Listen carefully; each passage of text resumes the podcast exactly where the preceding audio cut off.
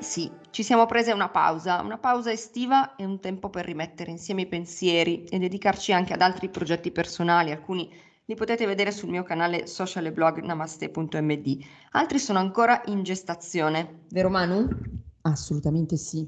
Ma siamo tornate con l'entusiasmo di sempre e anche se non possiamo promettervi la stessa assiduità, vi promettiamo che ci siamo e ci saremo, che questo progetto continuerà a crescere e ad essere a servizio della comunità yoga italiana. Quindi, benvenute e benvenuti a Yoga 2100.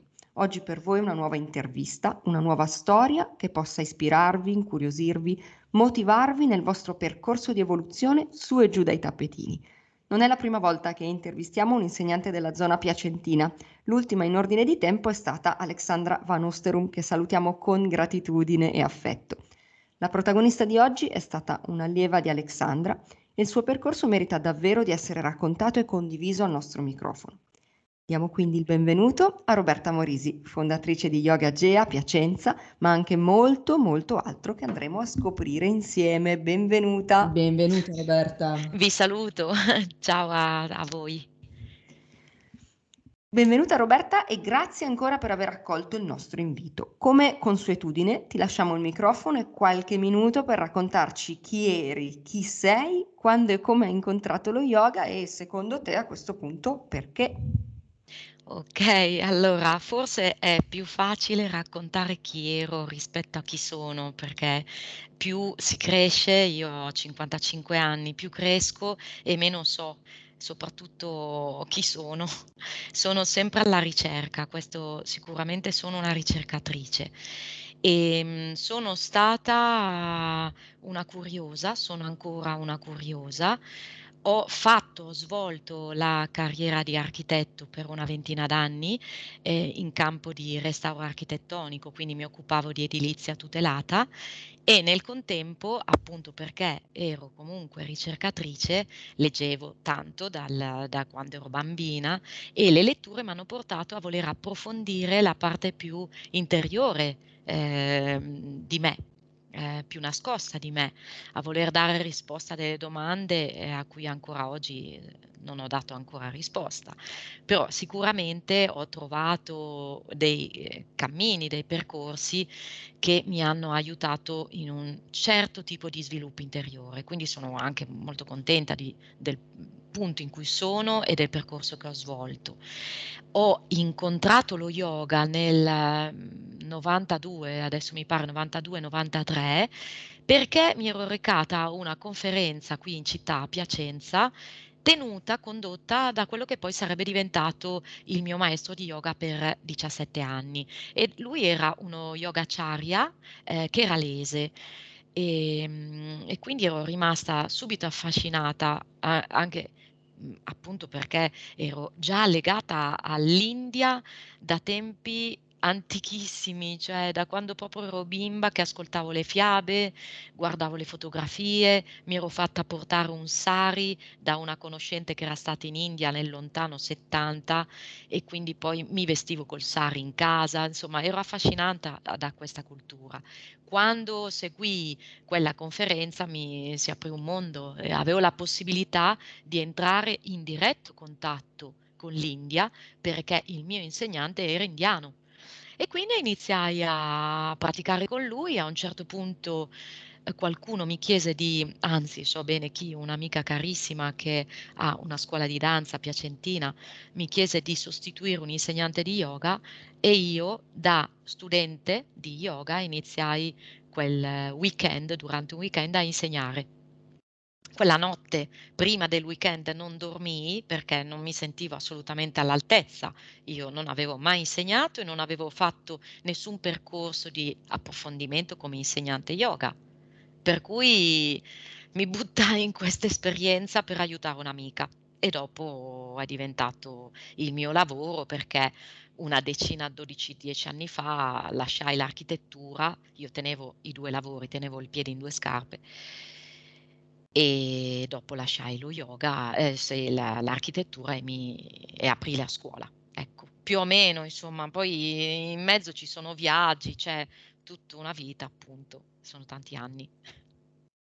Allora, cominciamo mettendo un punto, quindi partiamo dai tuoi studi, ci hai detto che hai studiato architettura e dalla professione di architetto.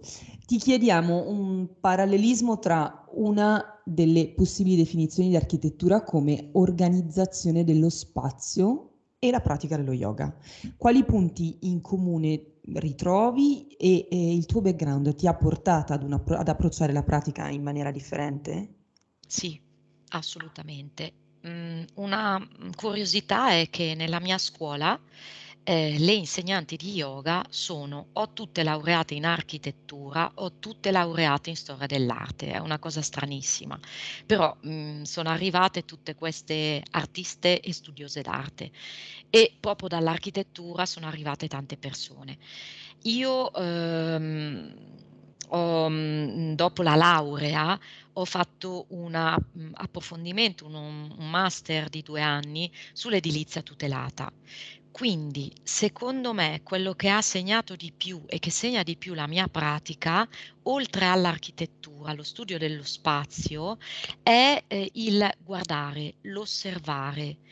E sapete, eh, ragazze, mhmm, voi penso che insegnate yoga, quindi sapete quando, quanto è importante quando si è in shala osservare, saper vedere e guardare sia fisicamente le posture che l'allievo sta eh, esprimendo, ma anche qualcosa di più, anche cosa il movimento sta esprimendo, anche lo sguardo di un allievo, saper vedere. E questo saper vedere minuziosamente, entrando dentro, guardando i minimi particolari, mi arriva proprio dalla formazione post laurea, sicuramente post laurea, e poi dal mio lavoro di, di mm, conservatrice, perché avevo a che fare con edifici ammalorati, edifici che erano avevano una potenzialità, erano stati meravigliosi, erano stati abbandonati, e che io avevo l'onore di riportare a, a una vita, a una bellezza persa in qualche modo. E quando noi, perché mi metto anch'io, entriamo soprattutto per le prime volte in una sala di yoga, abbiamo dentro qualcosa che non è ancora stato espresso. Abbiamo in noi spesso delle storie di difficoltà, abbiamo mh, mhmm, stress accumulato sopra le spalle che esprimiamo nella nostra postura. E, e, per me è lo stesso approccio che provavo, che era un approccio amorevole rispetto all'edificio, un approccio curioso, un approccio interessato ad aiutare, eh, entusiasta. Quell'approccio lì ce l'ho quando sono in sala con i miei allievi. E questo è un grande regalo che mi ha dato la scuola, l'architettura. Altro grande regalo è avere fatto così fatica a, a, frequentare una laurea come quella d'architettura al Politecnico di Milano, che ai miei tempi era il vero caos per cui trovare l'ordine nel, nel, caos e la voglia di comunque fare, nonostante le difficoltà che c'erano durante quei cinque anni di scuola, di università. Un'altra cosa importantissima che mi ha dato la facoltà e dopo la post laurea è stata eh, il sapere esprimere, eh, la creatività, ma anche saper esprimere con le parole ehm, il, la formazione scolastica, la formazione università, e universitaria dà un, un punto in più, dà un punto in più, credo. Ehm, e soprattutto se si tratta di arte, perché poi allora in sala eh, la pratica dello yoga diventa pura creatività, Shakti, pura creatività e diventa espressione d'arte. E questo volevo dire, ecco. Poi l'organizzazione, l'ultima cosa, l'organizzazione dello spazio, bellissimo, ecco, come mettere giù i tappetini, soprattutto in una scuola, in un metodo che si chiama Anusara Yoga, è fondamentale mettere i tappetini in maniera eh, congrua e, quindi tenendo conto dello spazio, degli spazi, delle distanze, degli allineamenti e, e quindi anche questa è una cosa un po' più estetica, diciamo, più leggera, che però mh, ho ritrovato in una formazione che ho fatto appunto in Anusara Yoga. Eh, al di là dell'organizzazione della sciala, quando parliamo di organizzazione di spa- dello spazio, quindi portando a confronto il corpo con lo spazio. Sì. Quanto eh, ci trovi della tua esperienza? Beh, eh, tantissimo perché mh, mhmm, pensate che comunque ho fatto 20 anni sul cantiere, per cui io mh, poco stavo sul computer, io disegnavo molto, c'erano ancora i tecnigrafi e poi ero sul cantiere. Quindi l'organizzazione, guardate, non era solamente di spazio fisico, non era solo quello, ma di spazio vissuto quindi anche le, mhmm, le persone che erano sul cantiere, i clienti che stavano nelle case, quindi spazio vissuto da chi lo viveva, quindi il carattere della persona. Io tutto questo lo ritrovo nella sala.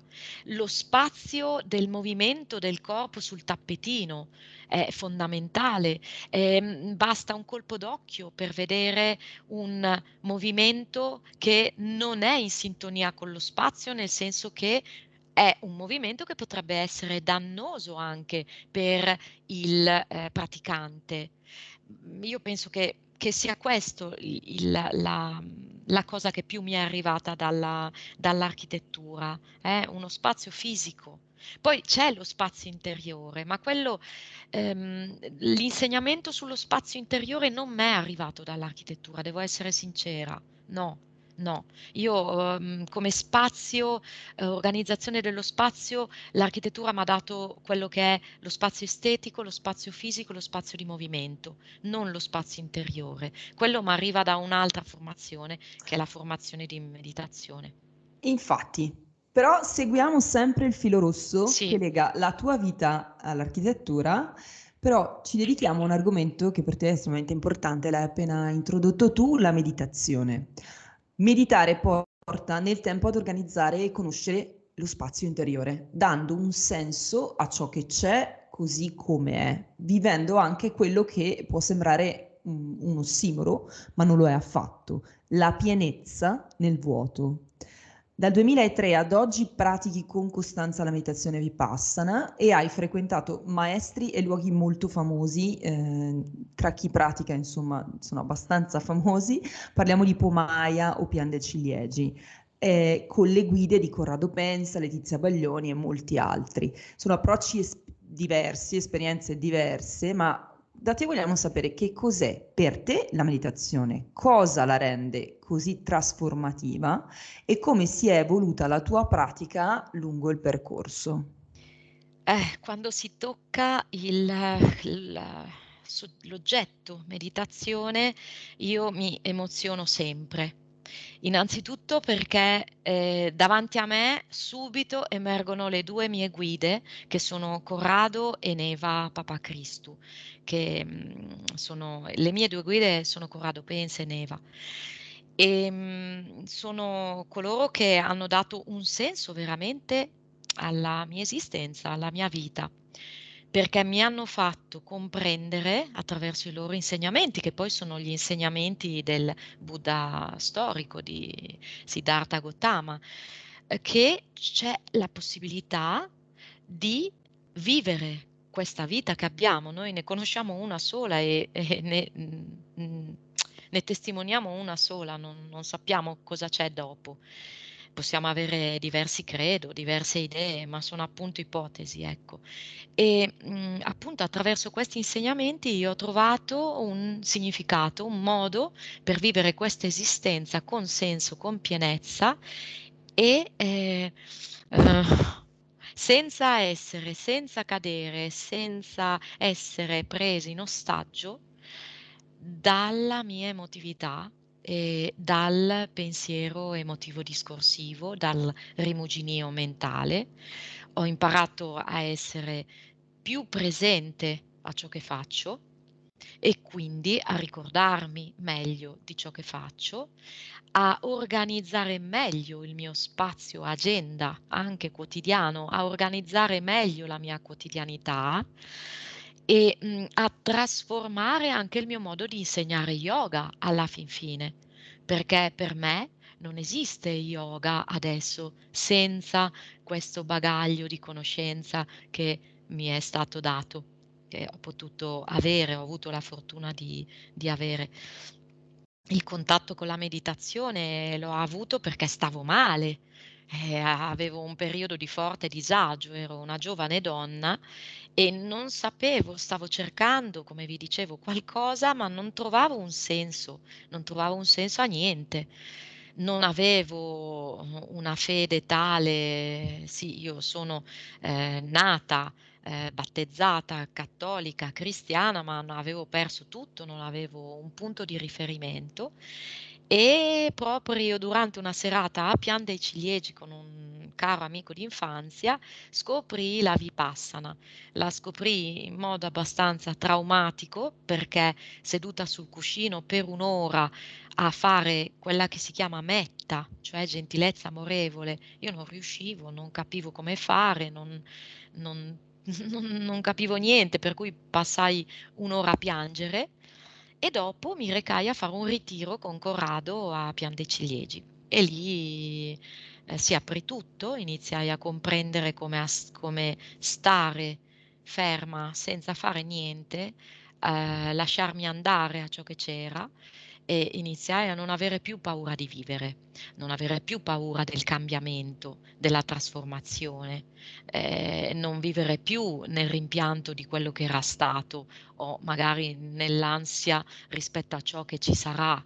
Ho imparato, certo che ancora adesso mi sveglio a volte triste perché penso a quella, alla mia vita bellissima che è passata, agli anni che ho, eccetera, ma so che sono pensieri, che sono bolle che emergono nella, nella mia mente, che non sono sono parti di me, ma io non sono quei pensieri e non mi lascio affascinare da quei pensieri, abbandono quell'abitudine ad attaccarmi a quei pensieri e ritorno al presente. Semplicemente mi, mi, mi sveglio, mi, mi, lavo, faccio le mie cose, faccio meditazione, un po' di yoga e inizio la mia giornata così, con una sana abitudine che ha sostituito l'abitudine malsana di eh, rotolare nel rimuginio mentale. Quindi tutto quello che mi succede, soprattutto quando per esempio ho degli scontri, litigo, eh, mi arrabbio, lo vive in un altro modo, dura molto meno, lo lascio andare con più facilità e ritrovo quella, ehm, quella pace che si trova quando ci si siede sul cuscino e si allena la samatha, cioè il calmo dimorare. Non so se... E, e quindi la mia pratica eh, sta evolvendo di giorno in giorno, continuo a cadere, continuo a sbagliare, ma ricomincio sempre, come dice Neva Papa Cristo, ricominciare sempre con, eh, molta moti- con una forte motivazione, perché la motivazione di fare qualcosa che mi fa bene e di conseguenza fa bene a chi mi sta vicino, eh, mi porta a risedermi sul cuscino ancora, ancora, ancora.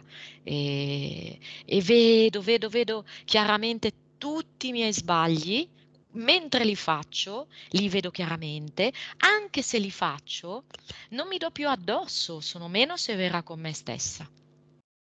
Ecco, e ho potuto superare dei mh, momenti veramente difficili, soprattutto questi ultimi due anni molto difficili per me, in modo, in modo uh, che mi lascia stupita perché sono ancora in piedi, la scuola va benissimo e, e, e questo grazie alla meditazione, per cui io sono una fan della meditazione. Ho parlato troppo. No, no, sei stata Perfetta.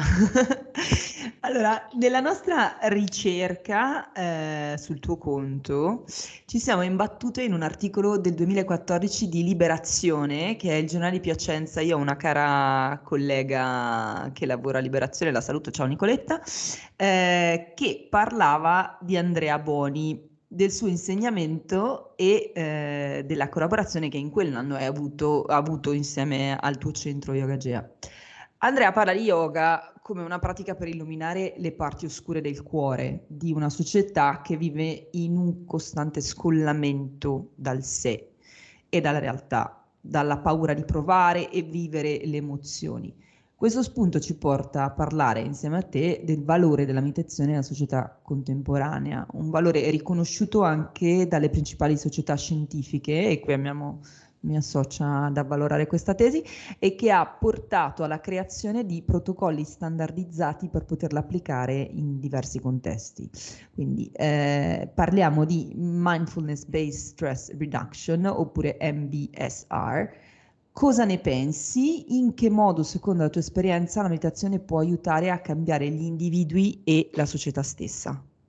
Hai detto delle cose eh, importantissime Mhmm, solo per queste ci si metterebbe un'ora. Innanzitutto, vabbè, ehm, Andrea Boni è uno dei maestri di meditazione e amico, un amico profondamente amico mio e ehm, quando io quando lui parla delle emozioni del cuore, quando lui fa meditare sentendo il cuore, in modo da poter scollegare un momento questo continuo eh, chiacchiericcio mentale, eh beh, eh, è un un modo, ehm, fondamentale per predisporci a avere quella morbidezza, quella tenerezza estremamente necessaria per andare a vedere cosa c'è, che emozione ci sta visitando. Tu dici eh, c'è paura di vivere le emozioni, questo è il punto. Noi eh, preferiamo distrarci continuamente, la distrazione che ci deriva dal nostro telefonino, ormai ci, ci, metteranno un chip nella testa, no? Cioè siamo appiccicati ai social, viviamo con i social, ne abbiamo bisogno anche, sono utili anche, no? Però tutto questo ci porta fuori da quel, dal sentire. Le emozioni ci fanno paura, non le vogliamo vedere e quindi cosa facciamo? Ci distraiamo e preferiamo stare con la continua radiolina accesa mentale piuttosto che fermarci, fare un respiro e sentire cosa c'è.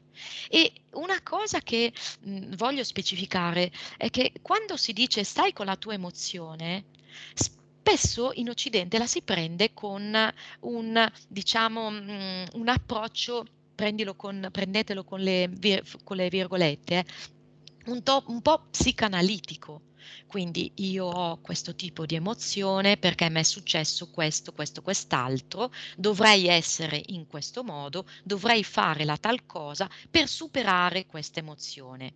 Ma nella vipassana, nella meditazione, nel, nel percorso evolutivo appunto del buddismo, Theravada, ma anche di altri percorsi, si tratta invece di sentire proprio, di avere il senso sentito dell'emozione. Cosa c'è qui ora? Come lo sento, come sento il mio corpo. Il primo fondamento di consapevolezza è il corpo e l'emozione, il primo diciamo campanellino dell'emozione che ci visita, sta nel corpo, nel tipo di sensazione fisica che noi proviamo.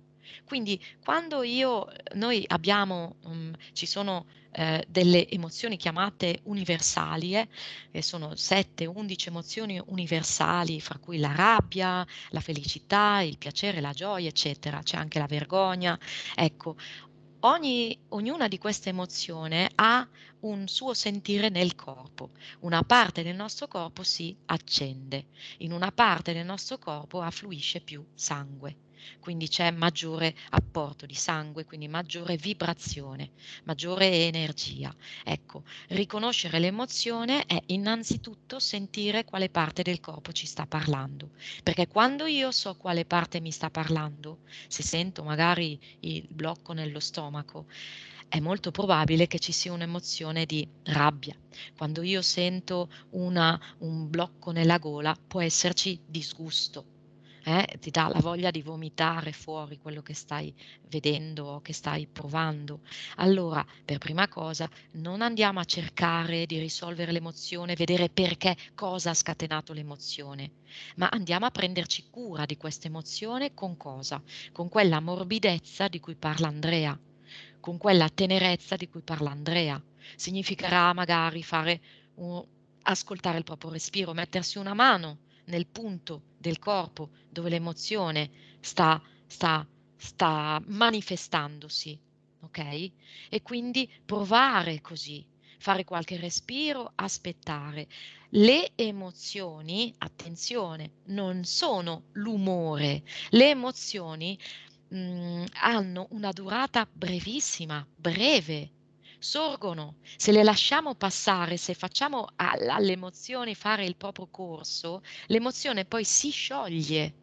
Quello che resta può esserci magari qualcosa a livello mentale, potremmo ripercorrere l'atto, il fatto che ci ha provocato una emozione e rivivere quell'emozione.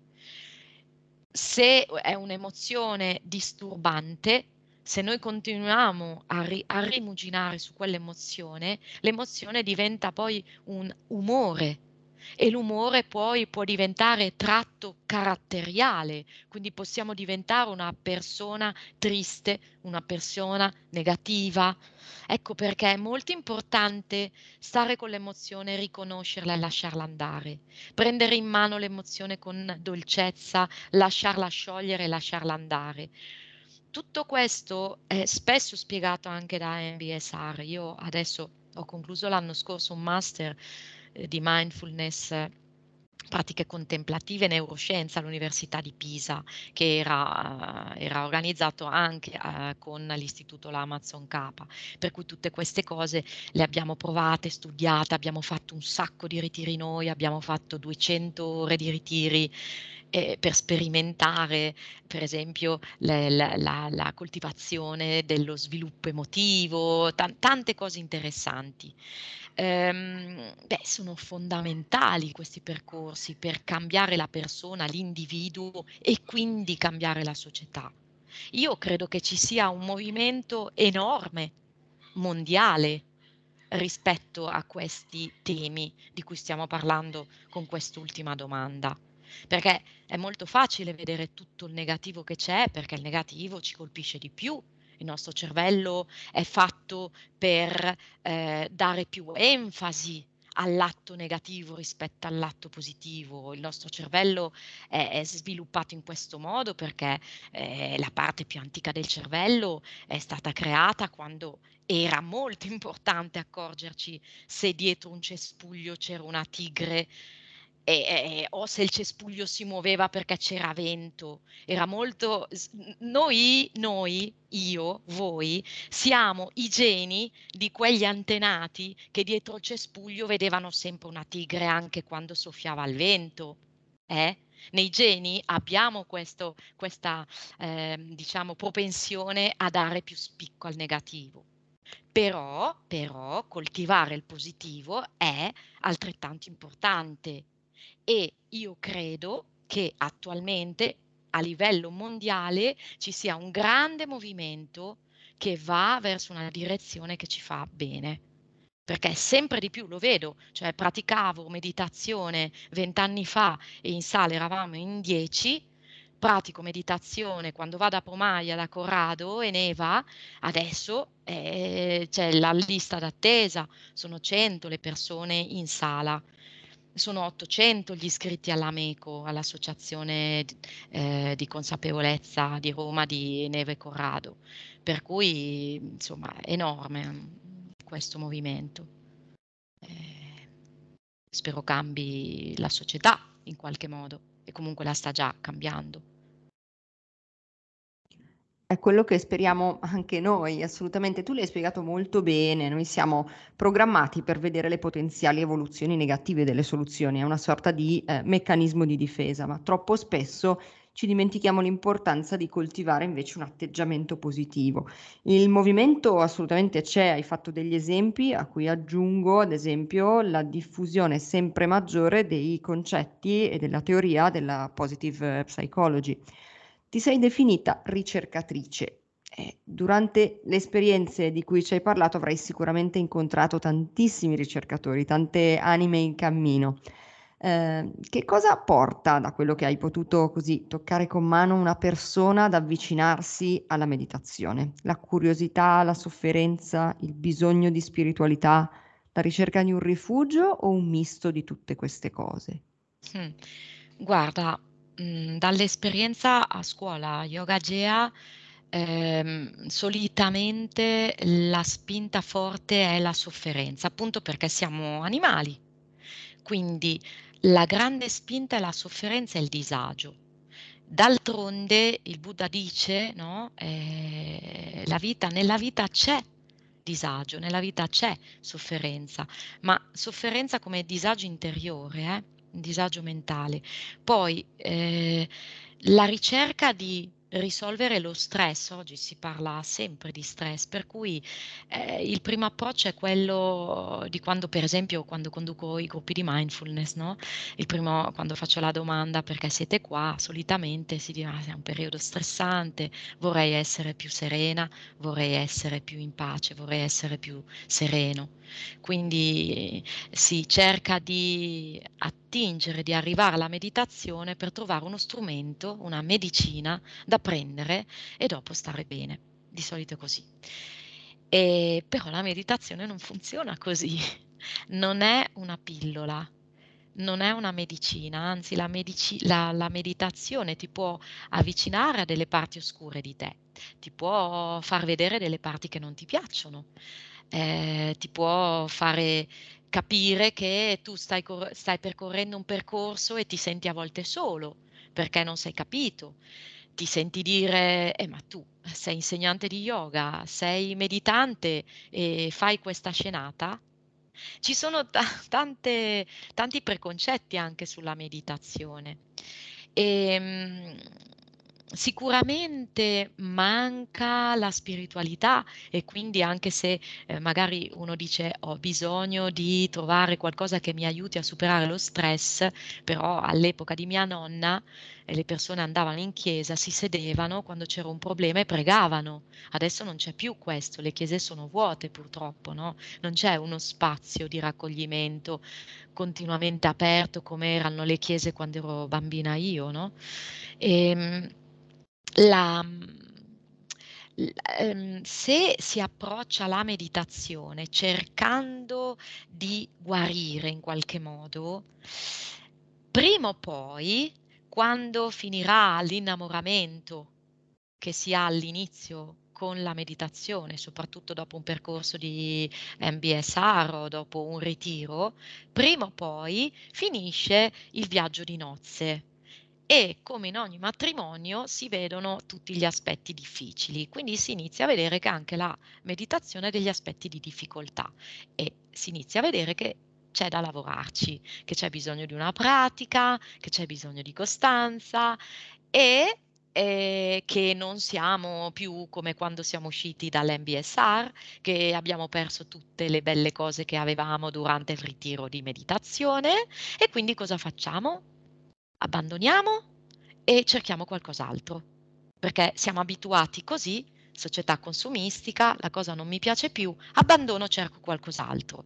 Il mio fidanzato, la mia fidanzata non mi piace più, non mi piacciono più, abbandono, cerco qualcos'altro. E è un continuo saltare da una pratica all'altra, saltare da uno stile all'altro, questo si vede molto nella, nella, pratica sul tappetino, nella pratica dello yoga, ci si annoia, si, si cambia e, e, invece la meditazione ha bisogno, è come un fiore, è come un fiore, è come un seme che va coltivato con, con amore, con costanza, con dedizione, con... Eh, eh, con voglia di darsi e, e, cercando di non avere aspettative. La famosa frase no, di Kabat-Zinn che dice siediti, stai presente cerca di non giudicare, non attivare il giudizio e quindi non attivare le, i commenti mentali e le aspettative.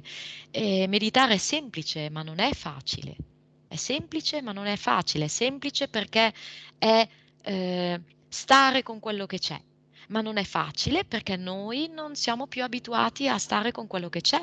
Noi siamo abituati a eh, cercare di ottenere qualcosa di diverso da quello che c'è o manipolare quello che c'è adesso in modo da ottenere qualcosa di diverso dopo. Quindi noi siamo abituati a chiedere alla vita, non a donarci alla vita. La vita ci deve dare qualcosa.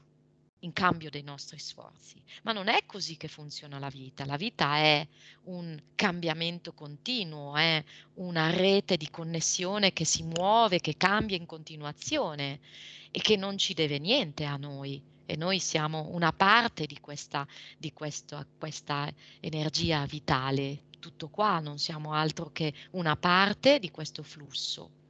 E, e quindi se prendiamo la meditazione come la medicina, allora presto abbandoneremo perché poi non, non, non ci curerà. Eh? Allora noi la meditazione la meditazione, come dice il Buddha in un suo sutra, è come un serpente, eh, dipende come lo prendi, può pungerti, può farti male, oppure è come una zattera gli insegnamenti per farti andare al di là, ma poi dopo se passi al di là e vai all'altro lato della sponda, tiri sulla zattera, inizi il cammino e te la porti sulle spalle, insomma diventa un peso. Quindi ecco, è molto importante eh, come ci si avvicina alla meditazione, molto importante l'insegnante di meditazione e tutte queste cose. E poi quando ti siedi sul cuscino, a un certo punto scopri che proprio lì, nel presente, tu sei in un luogo sicuro. Quel luogo sicuro che hai sempre cercato, manipolando l'esterno, manipolando le persone, manipolando la vita, è lì, dentro di te, in un luogo che trovi quando smetti di lottare, di cercare, di opporti, di ottenere, di giudicare e, e fiorisce questo fiore qua. È una magia, eh? è una magia, fiorisce. Bella questa, questa immagine, grazie mille. Allora, in più di un'occasione durante questa nostra avventura i nostri ospiti ci hanno parlato dell'istituto L'Amazon K di Pomaia, che tu hai frequentato a lungo partendo come allieva e poi proseguendo il percorso fino a essere, se non sbagliamo proprio da quest'anno, ma correggici, una delle figure guida che conducono ritiri di yoga e meditazione proprio lì ti chiediamo come ci si può avvicinare in modo proprio pratico a questa realtà, scegliendo tra l'ampia offerta di quello che è forse il centro di buddismo tibetano di tradizione mahayana più noto e attivo sul territorio nazionale? Allora, ehm, dunque, mm, Poma- io la chiamo Pomaia, ma l'istituto è vero, è l'istituto l'Amazon K. Ehm, io consiglierei, e lo consiglio, lo faccio già, eh, guardare tutto, tutta la loro offerta che va di mese in mese, scegliere, scegliere, ma così anche eh, a, a, eh, istintualmente, eh, un ritiro breve all'inizio, quindi fare un ritiro di quelli organizzati che vanno dal venerdì alla domenica, dal giovedì alla domenica gli insegnanti maggiori, che sono i nomi che abbiamo citato prima, allora sono eh, insomma le persone giuste che possono eh, ins- inserire l'allievo in questo percorso di crescita interiore. Quando poi si arriva a Pomaia si apre un mondo, quindi è talmente bello il posto, è talmente pieno di amore questo posto che eh, ci si innamora e quindi cosa succede? Succede che poi resta questo desiderio di cosa buona del ritorno a Pomaia. Io è vero, da quest'anno insegno oh, la, la, la, gioia di insegnare a Pomaia e sarò lì anche nei mesi di ottobre e di nove, novembre. E, ehm, io consiglierei sempre di provare a fare come primo, perché è stato il mio primo eh, ritiro, il ritiro di Neva e Corrado. Eh, che ci sarà penso a fine ottobre credo è un ritiro per principianti gli insegnanti accompagnano in modo tenero e quasi commovente ognuno dei partecipanti alla, eh, durante il ritiro. Eh, ci sono momenti di domande e risposte, però sì, poi durante il ritiro si rispetta il nobile silenzio e questo silenzio è fondamentale in un ritiro, è una delle gioie maggiori di quando si va quindi io consiglierei di dare un'occhiata, vedere se ci sono Corrado e Neva, se ci sono Corrado e Neva iscriversi o se no andare a naso scegliendo un ritiro breve, se si è neofiti. Ecco, questo è il mio consiglio. Perfetto, noi lo accogliamo e metteremo anche poi il link ehm, per il programma esatto dell'istituto sì. nella descrizione. E a questo punto ti chiediamo un'altra cosa che è più una nostra di fatto curiosità. Nel 2011 tu hai frequentato un corso intensivo eh, presso Plan Village in Francia sotto la guida del maestro Thich Nhat Hanh. Che cosa porti con te di quelle esperienze? Com'è stato l'incontro con uno degli autori davvero più citati e amati della nostra biblioteca virtuale? Eh, allora, erano dieci anni che io leggevo di Thich Nhat Hanh, per cui ho realizzato un sogno e e mi trema ancora la voce perché eh, ero talmente presente durante quella settimana che è come ritornare lì.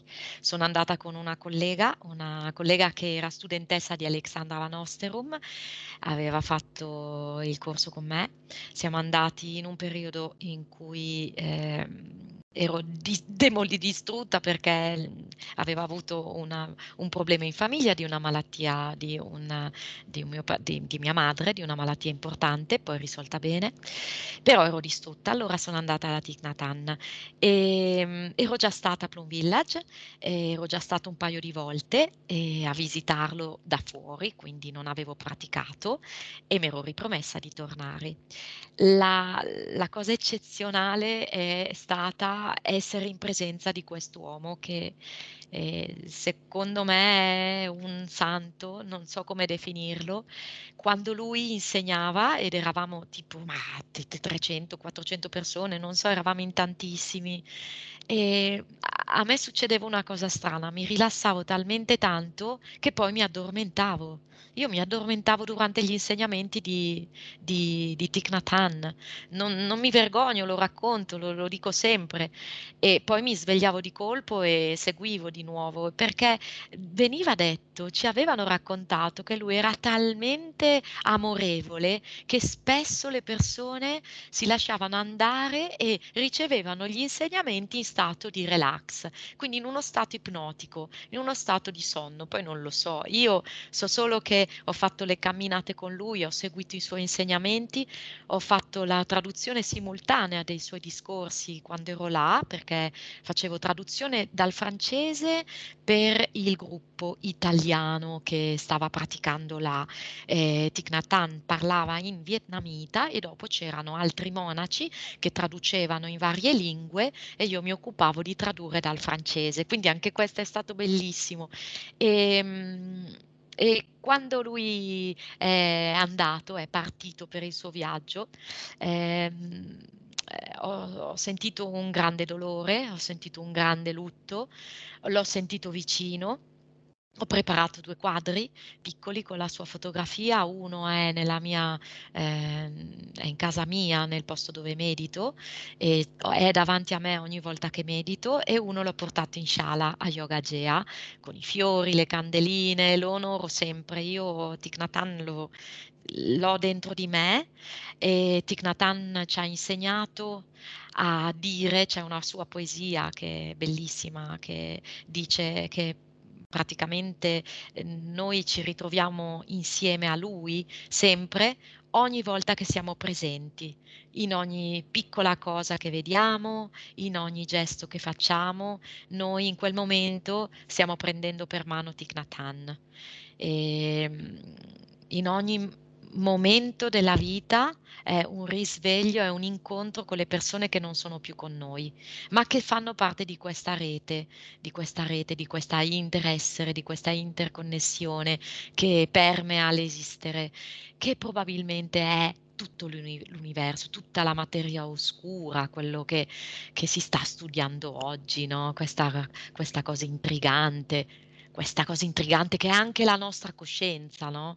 Eh, la neuroscienza sta studiando dov'è, cos'è la coscienza, dove si manifesta, che cos'è e forse è questa rete che unisce tutto e di cui ci parla Thich Nhat Hanh, forse. Questo è un ricordo veramente prezioso ed è forse il primo ricordo che noi abbiamo in prima persona di, di qualcuno Ai. che poi è stato da, da TIC. Eh, però adesso torniamo allo yoga come abbiamo già menzionato nell'introduzione eh, a questa intervista, una delle tue maestre è il collegamento che ci ha permesso di conoscerti. Quindi salutiamo la carissima Alexandra Van Ostrom eh, e parliamo appunto di yoga. Hatha Yoga, Jivamukti, Anusara, Così come per la meditazione, il tuo percorso all'interno del panorama yogico eh, lascia trasparire sicuramente una grande curiosità, voglia di sperimentare, di non fermarsi mai al primo attestato e la tua ricerca ti ha portato a fermarti in un punto oppure a elaborare qualcosa di tuo, sia nella pratica personale che nel tuo ruolo di insegnante, intendo. Sì, certo. Allora, il mio percorso yogico eh, è, è vasto perché eh, devo essere sincera, eh, mi annoio mi annoio se non studio, se non vado avanti e non riuscirei a ehm, insegnare sempre la stessa cosa. Quindi i miei allievi lo sanno, sono 12 anni che insegno e non c'è mai una lezione uguale all'altra, cambio sempre. Forse perché appunto la, la voglia di creatività da una parte e la voglia di non annoiarmi e, ehm, e non annoiare. E su, su questo dovrei fare qualche anche mia riflessione, perché eh, questo continuo cercare di non annoiarsi può essere anche una cosa non proprio salutare per me, però su questo ci devo pensare io.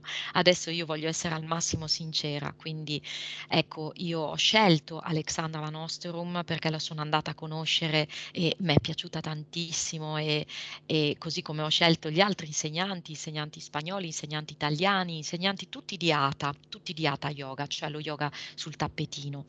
E, mh, io credo che non ci sia, che non, io credo, eh, credo, poi posso anche sbagliare, che non esista uno stile personale, ma che ogni insegnante faccia del suo stile personale, costruisca il suo stile personale prendendo gli spunti da tutti gli altri insegnanti che ha seguito o le esperienze che ha fatto. Poi dopo si può mettere insieme tutto un un proprio sistema di insegnamento, cosa che io non ho. Io non ho un mio stile personale, io probabilmente ho un colore, forse lo, preferisco definirlo come eh, insegnamento colorato. Ecco, colorato, ho dei colori nell'insegnamento, ma non un mio stile. E, ehm, e dei grandi insegnanti che ho avuto come Alexandra Piero Vivarelli, Bob Boni, Alessandra Di Pampero, oppure eh, Olga, ehm, adesso mi sfugge il nome, sono le due insegnanti guida del Jivamukti ehm, Yoga di Barcellona. Ehm, e, e, insomma da loro ho, ho preso tantissimo, ho preso tantissimo, ho migliorato il mio modo di toccare, vedere e toccare il, l'allievo, di aggiustare le posizioni direttamente, cosa che purtroppo per due anni non ho potuto fare, ma sono felice di poter rifare prestissimo a partire dal 19, mettere a posto le posture eh, e, e aggiustarle entrando in contatto con i miei allievi, anche fisico, contatto fisico, fortunatamente. Non so se ho risposto però. Non c'è mai una risposta giusta o una ah, ecco. sbagliata, ecco. questo non è un quiz, no, no, so. è, eh, è, lo storytelling della tua, de, della tua, vita con lo yoga fondamentalmente, sì. quindi attraverso la tua esperienza eh, noi aggiungiamo un tassello in più e eh. le persone che ci ascoltano aggiungono un tassello in più e io sì, ne non... aggiungo in questo preciso momento un altro eh, mettendo in campo eh, una cosa che con lo yoga ha cominciato ad avere a che fare in realtà mh, recentemente. Allora, siamo in un momento storico particolare, lo sappiamo tutti, però mh, mi vorrei focalizzare su quello eh, che viene definito il quiet quitting, che è il fenomeno di licenziamenti di massa, che sta, di autolicenziamenti di massa, che sta portando le aziende e il mercato del lavoro a porsi delle serie domande sullo stato delle cose e sull'individuazione di nuove direzioni da tracciare. Eh, diciamo che mh, i tavoli si stanno spostando e, e, bisogna trovare una soluzione in campo eh, aziendale.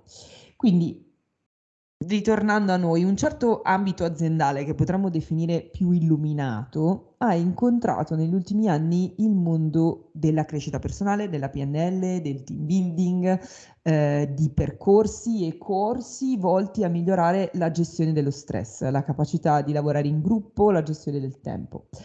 Senza parlare di numeri e degli interessi che ci sono in gioco, mh, mm, prendiamo ciò che c'è di pratico e di buono nel portare discipline introspettive e olistiche, diciamo, di benessere in un ambito così complesso e dinamico che mette spesso a dura prova la resistenza umana. Non a caso abbiamo usato la parola gestione allo stress.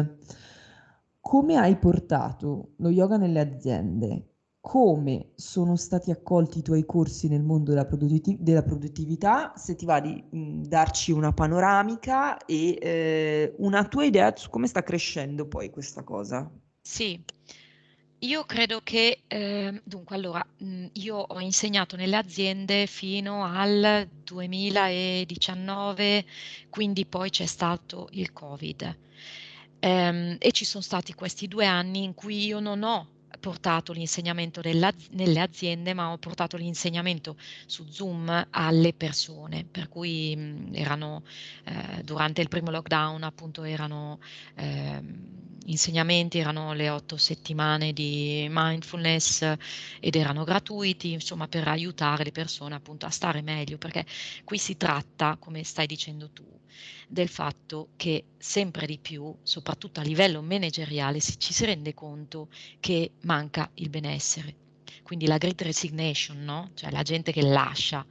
So, pensate che il 40%, cioè un 40% di, di dimissioni a livello mondiale nell'ultimo anno, nel 21, una cosa pazzesca. Lascia eh, perché non, perché vede, perché non ha benessere. Quando io ero piccola ed ero giovane, noi avevamo come valore un valore molto materiale, quindi volevamo lavorare per avere dei soldi, soldini, per comprarci la golf, per comprarci l'orologio di marca, per vestirci in un certo modo, cioè c'era molto un attaccamento al materiale. Secondo me c'è stato un grande cambiamento. Questo materiale non interessa più di tanto, ma interessa il benessere, per cui le persone preferiscono andare in vacanza, avere il weekend libero, andare mm, in un bel ristorante, mangiare magari bene, ecco, prendersi del tempo di, in una spa, stare bene, il benessere proprio. Quindi, tornando a bomba sull'azienda, ehm, io avrò una comunicazione con una importante azienda, adesso però sarà una, sarà una comunicazione di Zoom sulla mindfulness. Perché? Perché proprio i ehm, consiglio d'amministrazione, insomma i, man- i manager più mh, illuminati hanno capito che per contrastare questo quiet uh, quitting o great resignation, l'unico modo è iniziare ad occuparsi ehm, pragmaticamente del benessere delle persone che stanno lavorando in azienda. Perché sempre più il burnout è vissuto come qualcosa di estremamente eh, chiuso, isolato. Eh, è difficile parlarne in azienda. Non sto bene quando non sto bene, ho questo, questo, quest'altro, sono in burnout. Guarda, quando si è in burnout, eh, niente, eh, si sparisce, si sta a casa e si fa un periodo di pausa in casa, probabilmente in casa in famiglia, portando in famiglia quello stress, quella rabbia, quella eh, diciamo senso di impotenza no? che c'era in azienda, lo porti in casa, non risolvi niente, torni in, in azienda dopo dieci giorni e, e punta a capo, stai male di nuovo e ehm, in Europa e in America i percorsi di crescita interiore sono ormai quasi vent'anni che si fanno, in Italia è molto più difficile, però appunto dopo il Covid, dopo il Covid si sente la necessità di portare queste esperienze. Io ho portato queste esperienze in aziende piacentine ehm, mettendoci anche un po' di movimento corporeo e soprattutto la conoscenza dell'anatomia del respiro, perché? perché quando eh, respiriamo male, eh, questo si fa sentire nel nostro cervello e ci dà più stress, aumenta il nostro carico di stress. Lo stress e l'emozione difficile, d'altro canto, si riflettono nel modo in cui noi respiriamo. Il fatto è, ragazze, che normalmente nessuno ti spiega come respirare, cosa, che muscoli usiamo, le cose semplici, basilari, come respiriamo. Anzi, ti dicono, arriva sul cuscino di meditazione, rilassati e respira con la pancia. Ma respirare con la pancia, e qui è, tocco un tabù, un dogma, e mi, ter, mi porterò addosso, non lo so, le ire di tanti, però tanto io adesso ho 55 anni, inizio a essere vecchia, posso parlare. Respirare con la pancia non è efficace ed efficiente, perché innanzitutto noi con la pancia non respiriamo, noi respiriamo muovendo il diaframma. E è respirando, muovendo il diaframma, respirare con le branchie, cioè con i laterali del busto, con il, la, la, base della, della nostra cassa toracica, espandendo lateralmente la nostra cassa toracica, muovendo il diaframma, noi possiamo respirare in modo efficace ed efficiente. Perché se noi possiamo provarlo, ci sdraiamo per terra e proviamo a respirare solo con la pancia, il nostro diaframma implode, diventa piccolino, non, non, lo alleniamo in qualche modo, ci sono pratiche di pranayama anche, no? di, eh, pro, mh, di preparazione al pranayama che ci portano a respirare solo con la pancia per allenare il diaframma, renderlo più elastico, più forte, però quando poi noi ci troviamo di fronte a un problema, a una persona che ci urla addosso, come prima cosa non respireremo di pancia, non ce la faremo a respirare di pancia. Come prima cosa noi accoglieremo il respiro così com'è.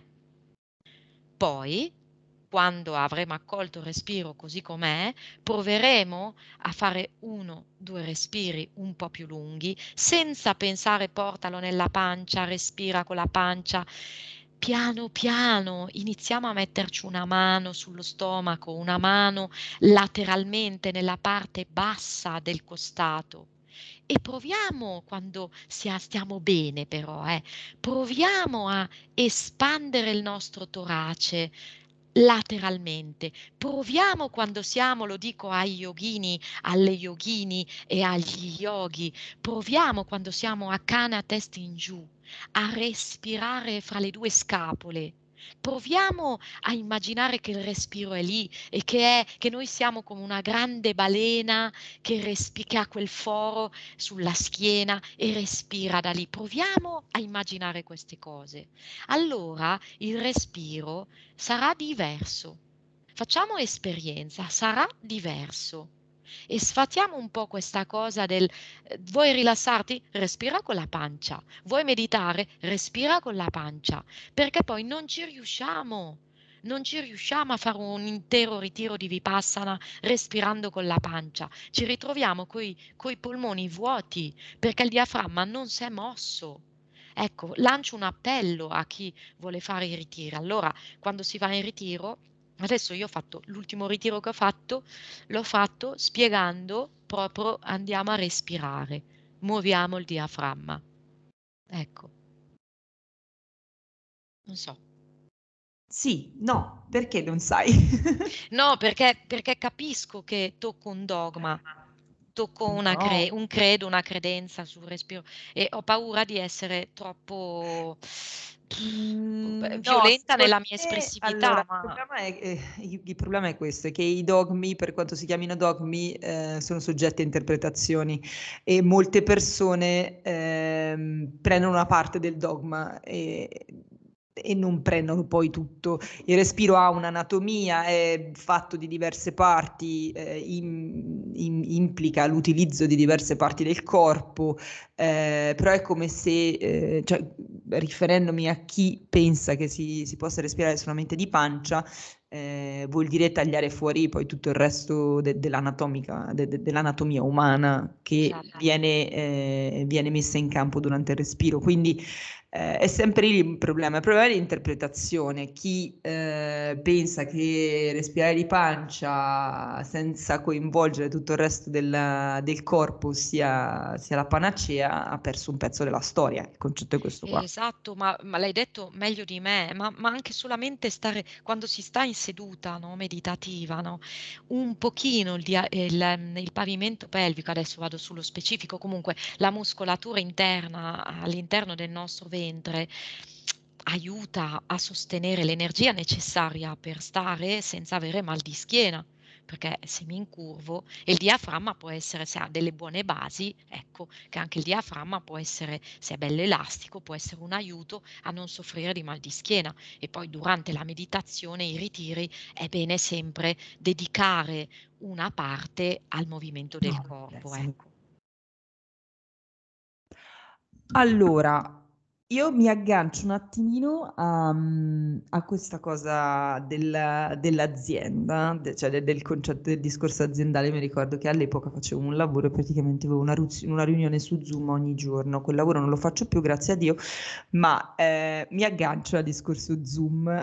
Zoom deve essere stata una di quelle di quelle aziende quotate in borsa che durante la pandemia si è vista schizzare i titoli, probabilmente per quanto è stata utilizzata. Però eh, vorrei tornare al discorso yoga e Zoom perché tu, in maniera del tutto privata e eh, un po' carbonara, mi hai raccontato che sei stata un po' la mh, pre... Diciamo, hai tracciato tu un pochino il sentiero di questa nuova tendenza, di questa nuova abitudine, un po' forzata dal fatto che fossimo tutti quanti chiusi in casa, eh, di fare lezioni online. Quindi eh, raccontaci un pochino brevemente com'è andata questa tua avventura. Sì, non so se dire purtroppo, perché poi vi spiegherò perché. Comunque, nel febbraio del 2020 qua a Piacenza scoppiò tutto perché a 15 km di, da Piacenza ci fu il primo caso di Covid. Quindi io mi ritrovai eh, insieme ad alcuni, alcune insegnanti a pormi la domanda adesso cosa facciamo? Non si sapeva ancora. Io stavo seguendo un corso di formazione, fra l'altro a Milano, di Yin Yoga. A, in, vabbè, non si può fare i nomi, sì, io li faccio, con la Virginia Tucci eh, con Dagol Mechem, insegnante di in yoga, e stavo formandomi lì come insegnante e quindi si poteva ancora frequentare, però intanto si parlava del fatto che probabilmente ci chiudevano, ci chiudevano. Allora io ricordo che ehm, quando dettero la notizia tristissima della chiusura, del lockdown, era il 7 o 8 marzo, mi ricordo, o prima, non so, poco prima, fine febbraio, non, non so la data, però eh, ebbi l'idea dissi, ragazzi, qui noi dobbiamo sostenere i nostri allievi che eh, abbiamo, avevamo tanti allievi, ne avevamo davvero tanti, per una realtà di Piacenza avevamo 250 iscritti, allora come facciamo? Eravamo in tanti insegnanti e avevo conosciuto tramite una delle insegnanti la modalità Zoom, sapevo che esisteva questa modalità. Allora messi in, eh, io misi, messi, misi in piedi in un giorno in un giorno, organizzandomi con gli insegnanti, Zoom, di cui io non sapevo niente. Quindi misi in piedi da un giorno all'altro tutti i corsi di Yoga Gea, che erano più volte al giorno, tutta la settimana, tutti via Zoom, tenuti dai miei insegnanti. Innanzitutto perché così potevo continuare a pagare tutti gli insegnanti e non solo li pagai tutti tutti lo stesso costo, tutti un costo abbastanza alto, perché sapevo che sarebbe stato difficile per tutti poi, non avevano più il lavoro, il loro secondo lavoro, per cui era una buona occasione per sostenere, per sostenere chiaramente anche la mia scuola e me chiaramente. Quindi iniziamo a fare questo lavoro e iniziamo a farlo molto bene. Non, nessun altro, nessun'altra scuola italiana o all'estero, visto che non esisteva il Covid ancora fuori, nessun altro faceva le dirette su Zoom, nessuno. Quindi ci venimmo contattati, mi chiamò una eh, giornalista, non ricordo il nome, di Rai 3, perché eh, dovevamo fare uno speciale su questo Zoom. Lei sarebbe venuta a Piacenza il giorno 8 marzo per intervistarmi e per spiegare questa cosa, perché loro erano venuti a conoscenza che eravamo stati noi i primi a partire con questo Zoom.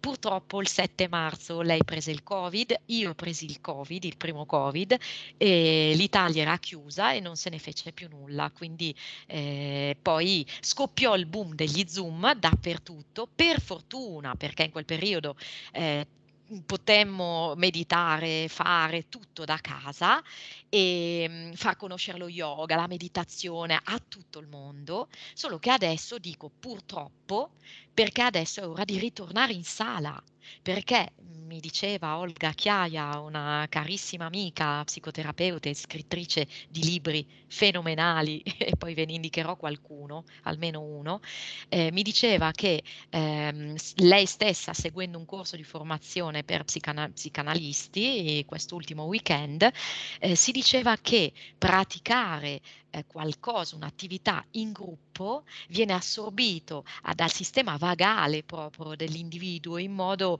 eh, eccezionale, cosa che non viene la stessa cosa non viene assorbita quando si pratica di fronte a uno schermo.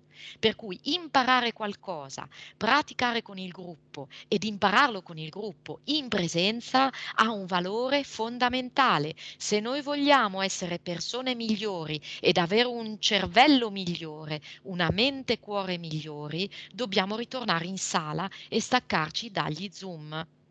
Ecco perché in consiglio direttivo, l'ultimo fatto, abbiamo deciso anche quest'anno di togliere tutti gli Zoom, tutti gli Zoom e tutte le registrazioni. Se eh, riesci, vieni in sala, se perdi la lezione l'hai persa, perché anche perdere qualcosa, perdere soldi, perdere lezione è un insegnamento, un insegnamento che ci fa eh, ricordare che noi siamo vulnerabili, che non possiamo avere tutto dalla vita, che la vita non ci deve niente, che le persone non ci devono, il, nostro bene, quello, il bene che vogliamo rispetto a una persona non deve essere a patto che. La nostra passione per una cosa non deve essere a patto che. La vita mi piace a patto che sia come io la voglio. Il momento presente mi piace a patto che sia come io lo voglio. Perché è su questo a patto che che nasce Dukkha, che nasce tutta la nostra sofferenza. Quindi non è un discorso moralistico, è un discorso pragmatico. Vogliamo lavorare sulla benessere? allora bisogna imparare quali sono le cause del malessere, vederle, quali sono le cause della sofferenza. Ed, ed, ed è proprio tutto dentro di noi, siamo noi che scegliamo. Questo continuo desiderare qualcosa, questa continua insoddisfazione è alla base del nostro malessere. Quindi quando poi noi andiamo in azienda dopo aver fatto un percorso di mindfulness, l'azienda e i nostri colleghi non cambieranno, ma smetteremo di pretendere da una parte, sia da loro che da noi, e vivremo in modo diverso gli accadimenti difficili. Ecco, basta questo a patto che. Sei stata chiarissima e ti ringraziamo per averci precisato e spiegato quella che è la tua, la tua scelta e la tua posizione. Allora, dedichiamo le ultime due domande a, ehm, diciamo, due attività, due progetti progetti, uno concluso ehm, che è eh, il tuo libro, tu hai pubblicato un libro dal titolo Ganesha Chi, il mito nello yoga, peraltro con la prefazione di eh, Jacopo Ceccarelli che è stato nostro ospite qui a Yoga 2100. Quindi la pratica dello yoga analizzata alla luce del mito. Ci regali una quarta di copertina direttamente dalla voce dell'autrice? Che cosa ti ha spinta a scrivere un libro su questo argomento? Una sinossi rapida rapida. Eh, devo fare, devo però parlare ancora di Alexandra Van Osterum perché assieme a lei e a Daniela Serra poi avevamo pubblicato Yoga Semplicemente, che era un manuale di yoga. Invece avevo proprio voglia di, eh, siccome di mettere su in un libro quella che era la mia esperienza eh, di insegnante di yoga in una, durante la lezione a Yoga Gea che si intitolava ehm, Yoga Nesha ed era una lezione che tengo e che tenevo ehm, riferita alla mitologia e quindi ogni ehm, giornata di lezione si parlava di un aspetto dello yoga non solo filosofico ma anche più diciamo più leggero anche ehm, onoriamo le festività dello yoga della, mm, in, induiste ehm, le allacciamo alle, festi- alle festività eh, del mondo occidentale oppure mh, mm, parlavo dei miti vedevo i vari aspetti dei miti e poi ci mettevo su anche la pratica. E insomma avevo un, ho un quadernone eh, scritto a mano con tutte le mie lezioni. E quindi da questo ho detto, ma perché non faccio una piccola pubblicazione? E allora l'ho fatta, solo che mi sono messa a cercare, a cercare, a cercare, andando anche in Spagna, cercando ovunque, e è venuto fuori una parte, diciamo, eh, teorica immensa, super pallosa evidentemente, che nessuno mi pubblicava. Per, e quindi ho dovuto sfondare tutta la parte teorica, che fra l'altro è molto interessante, ma è tutta sfondata. L'ho l'ho fatta piccolina, l'ho riassunta e ho creato un manuale un po' più gestibile. Quindi questo manuale è sia pratico che teorico e leggero. Eh, interessante perché quando sei sul tappetino puoi incarnare quello che l'asana, cioè la forma ehm, il nome della forma eh, ci rimanda. Quindi è pratico. Perfetto, grazie mille. Ultima, ultima cosa, mh, mm, meditazione, yoga e suono si incontrano in una bellissima collaborazione della quale sei cofondatrice con il musicista Fabrizio Bertoli. Ci racconti di cosa si tratta e che cosa possiamo svelare di questo progetto ai nostri ascoltatori? Vi anticipiamo peraltro che abbiamo raccolto anche il contributo di Fabrizio. Allora, io ho incontrato Fabrizio nel 19 e dal primo nostro incontro abbiamo, guardandoci in faccia, senza parlare, abbiamo capito che potevamo unire le nostre teste per creare qualcosa di interessante. E mhmm, quello che noi stiamo facendo eh, non è musicare la lezione di yoga, ma portare veramente il suono all'interno della pratica, il suono eh, come eh, innanzitutto eh, come ehm, eh, musica interiore, musica esteriore, ehm, musica tradizionale indiana perché poi eh, Fabri eh, lo racconterà anche meglio di me, ma ehm, cercare di utilizzare la proprietà del suono per entrare in uno stato di coscienza eh, non ordinario, anche non ordinario. E, ehm, mh, abbiamo creato un progetto che si chiama Omkara, poi abbiamo pensato di chiamarlo con i nostri nomi. Noi stiamo facendo questo progetto, lo stiamo portando nelle varie scuole di yoga, di ehm, lavoro dell'interiorità attraverso il suono, attraverso lo yoga, attraverso la meditazione. Facciamo ad esempio delle classi che si chiamano Blindfold Experience, eh, quindi delle classi in cui il, mh, mm, i praticanti paziente non vede, ha una fascia sugli occhi, pratica yoga e sostenuto dal suono e dalla musica. Facciamo meditazione, facciamo rilassamenti, quindi yoga nidra con la musica, ehm, facciamo uno studio dei suoni, eh, faremo adesso un ritiro insieme a Pomaia io e Fabrizio con suono yoga e meditazione e eh, la mia ricerca non, non si ferma. Ciao, questa collaborazione tra me e Roby eh, unifica le nostre personali competenze in un unico sentiero, diciamo, diretto al rilassamento profondo, all'introspezione e quindi all'evoluzione personale. Il suono, che compito ha il suono? Il suono ha sull'umanità, ma anche su tutto il resto che ci circonda, un effetto, eh, anzi ha migliaia di effetti eh, ci, ci, basti pensare all'effetto che può avere sul nostro, sul nostro, umore il suono di un ruscello in una foresta rispetto a, al suono che, che, emana una città, appunto quando siamo in mezzo al traffico.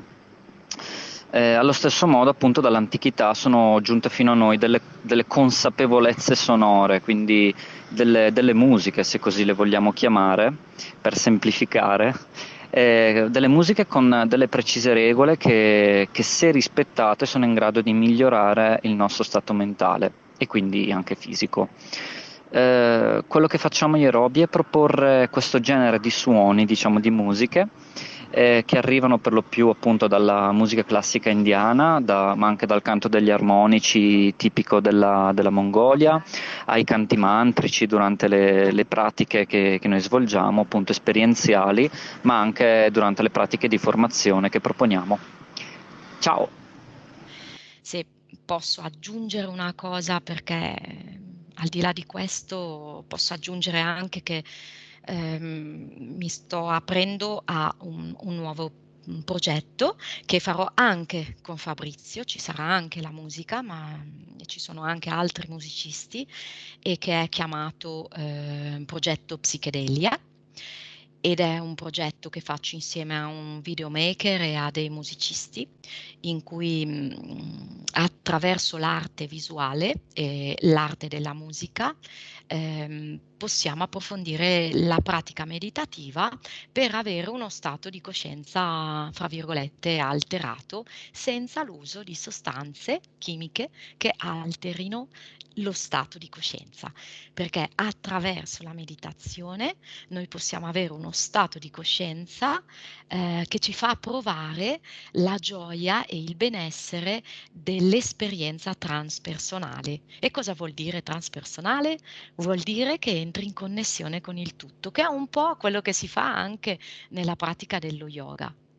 E, e con l'uso del suono e l'uso delle immagini psichedeliche in questo, in questo caso, noi possiamo fonderci con il tutto ed avere una meravigliosa esperienza di benessere. Eh, il benessere che arriva eh, certe volte quando meditiamo, certe volte quando facciamo yoga, quando ti senti in comunione con il tutto, quando senti che non c'è più un confine del tuo corpo, quando il tuo corpo diventa pura energia e diventa e si, e si riconosce in questa rete di interesse di cui parla Thich Nhat Hanh.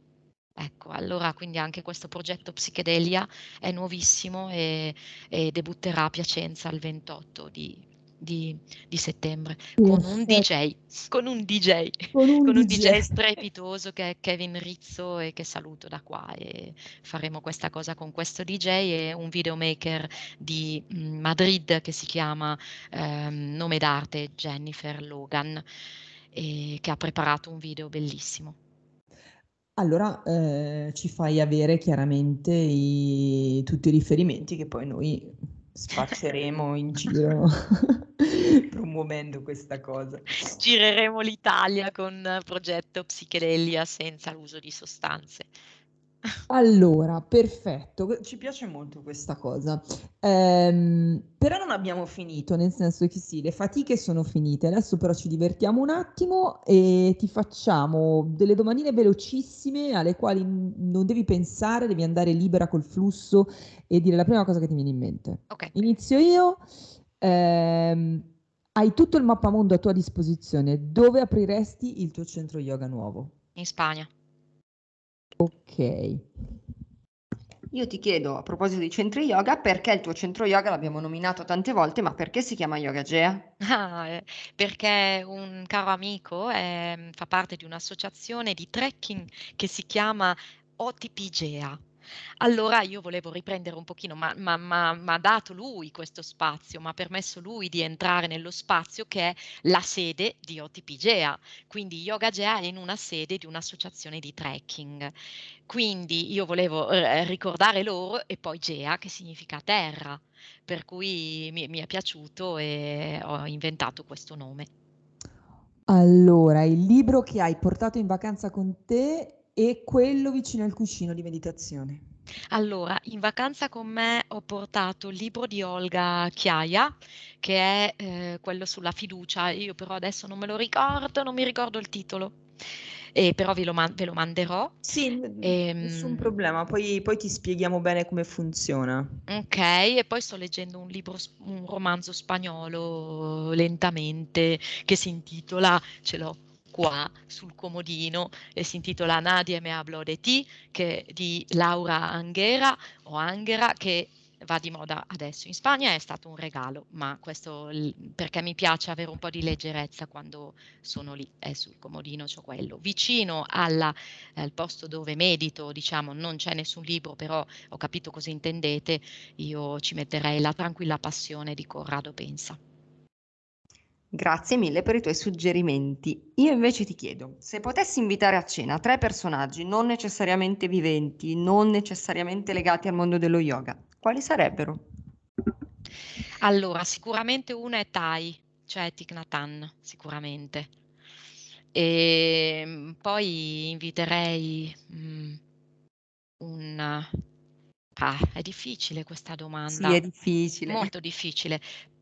Però inviterei un cantante, ma non so quale adesso, e inviterei Jean-Paul Belmondo. Non so perché, mi viene in mente adesso, però sarei curiosa. Ecco. E ah, i- sa- sapete chi inviterei io? Leonardo Maltese, che ha mm, recitato ehm, nel nuovo film di Amelio, Il Signore delle Formiche. L'ultima, dai, l'ultima fatica, un Sì. insegnamento che non dimenticherai mai. L'insegnamento? Sì. Un insegnamento.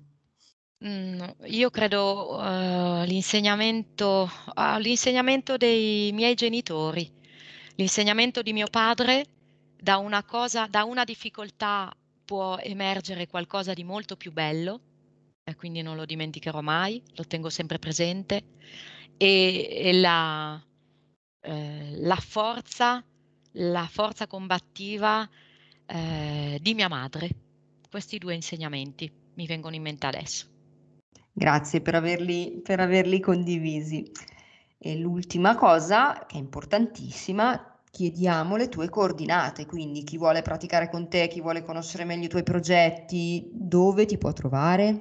Allora, mi può trovare in varie parti, un, sul sito di Mondo Yoga Milano, dove ci sono come insegnante di, e conduco meditazione, mindfulness e yoga su Zoom, lì con loro lo faccio poi Yogagea, c'è il sito www.yogagea.com e poi adesso c'è il mio nuovo sito dove si trovano tu, tutto quello che faccio, diciamo, si trova lì e è www.robimorisi, eh, Robi con la i normale, robimorisi.it. Qui trovate tutto. E allora possiamo, possiamo concludere qui la nostra bellissima chiacchierata. Eh, io vi ringrazio tantissimo, adesso prenderò un caffè e magari anche uno zuccherino perché è stata molto intensa e mi ha smosso tanto. Bene, questa cosa ci fa molto piacere. Sì. Siamo sicure che smuoverà molto anche in chi ascolterà perché hai condiviso proprio tanto, quindi grazie, grazie di cuore Roberta. Grazie a voi ragazze, davvero, grazie. Grazie mille. E noi vi diamo appuntamento alla prossima puntata.